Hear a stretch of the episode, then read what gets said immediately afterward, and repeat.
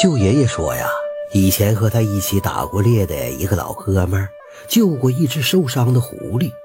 后来呀，他家门口经常有狐狸送来的野鸡、野山兔啥的。因为狐狸会报恩，所以舅爷爷呀也从来不打狐狸。他还给我讲过这么一个故事：从前呐，在一片大山里边有一个小山村，村子不大。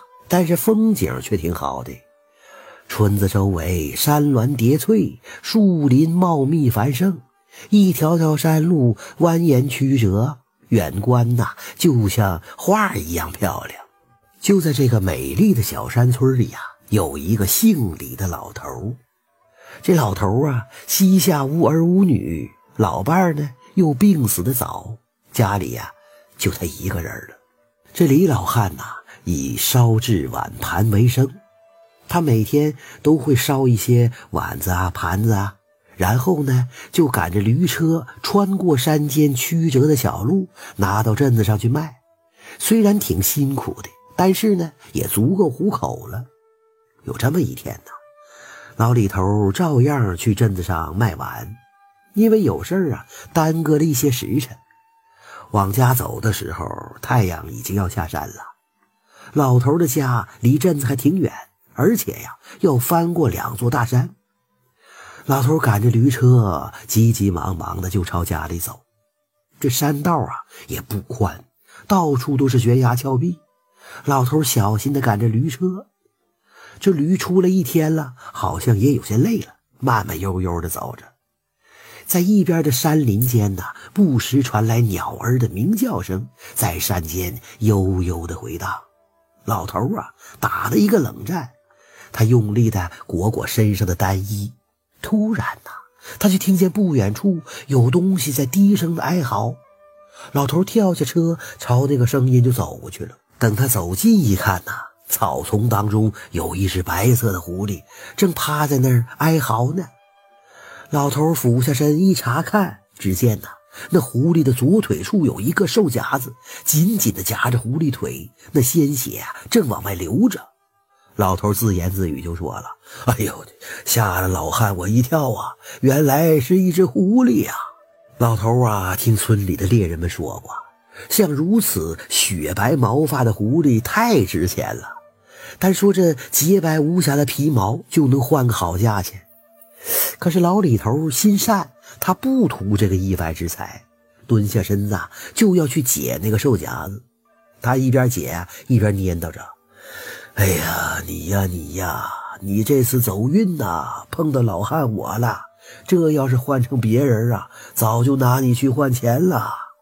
下次你可得小心点，这附近的陷阱可多着呢。”老头啊，用力一掰，兽夹子打开了。那狐狸吃疼啊，赶紧把腿收起来。老头接着说：“哎哎哎，你别动啊，我去给你呀弄些止血的药，敷上就好了。”那狐狸呀，好像能听懂他话一样，还真没走，趴在草地里一动不动。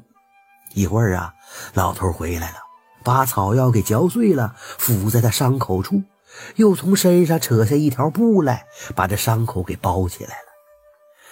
哎呀！你这个伤啊，几天就好了，赶紧走吧，下回一定要小心呐。那狐狸听了老李头的话，就朝着山里走去了。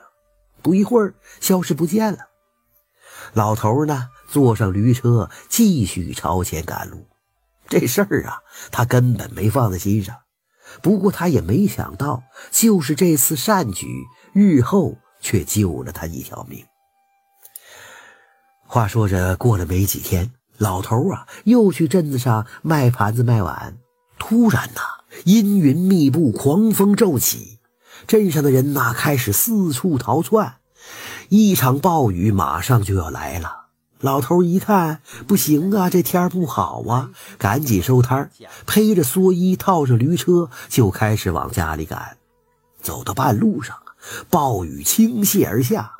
老头回家心切呀，开始用力的赶毛驴这驴一吃疼了，撅起尾巴就开始狂奔起来了。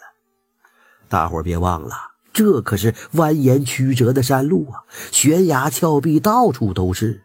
那驴吃疼了，再加上雷声滚滚，这驴啊受了惊吓，就朝着前方狂奔而去。老头见势不妙，赶紧去拉缰绳。可是啊，那驴就像疯了一样，就是不搭理他。前方不远处就是拐弯的地方了，正前面就是悬崖峭壁。可驴呢，没有减慢的势头啊！老汉暗叫一声：“不好啊！这驴再不停下来，我恐怕性命不保了。”他坐在车上拼命的拉缰绳，还是没能拉住这毛驴啊！眼看就要坠下悬崖，老头无计可施了，整个人傻傻的愣在车上了。就在这个驴车马上要奔下悬崖的时候，突然从山林里窜出了一只狐狸。那狐狸就像一道白色的闪电，瞬间拦在驴的面前。驴啊，想要停下来，可是路面太泥泞了，显然他已经停不下来了。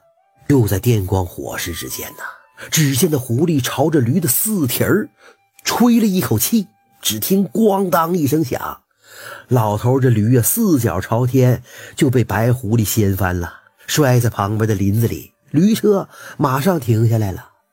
老头这个时候已经是双腿发颤，冷汗直流啊！他定睛一看，眼前这个白毛狐狸啊，就是前几天自己救的那只啊。那白狐狸站在原地，直愣愣地看着老头。老汉心稳下来了，跳下驴车，对那个狐狸是拱手言谢呀。哎呀，呃，老汉前几日无心救过你一次啊，不成想啊，今天你又救了我一命。哎呀，多亏那天我没有起贪财之心呐，不然呐，今天坠崖就是老汉我粉身碎骨的日子了。那狐狸呀，摇了摇尾巴，对老头点了点头，随即朝着山里就走过去了。老头啊，把驴子牵起来，安抚了片刻之后，继续往家中走去。打这以后啊，那只狐狸再也没出现过。这老李头啊，还是照常去镇子上卖盘子卖碗，只是再也不敢抽打自己家的毛驴了。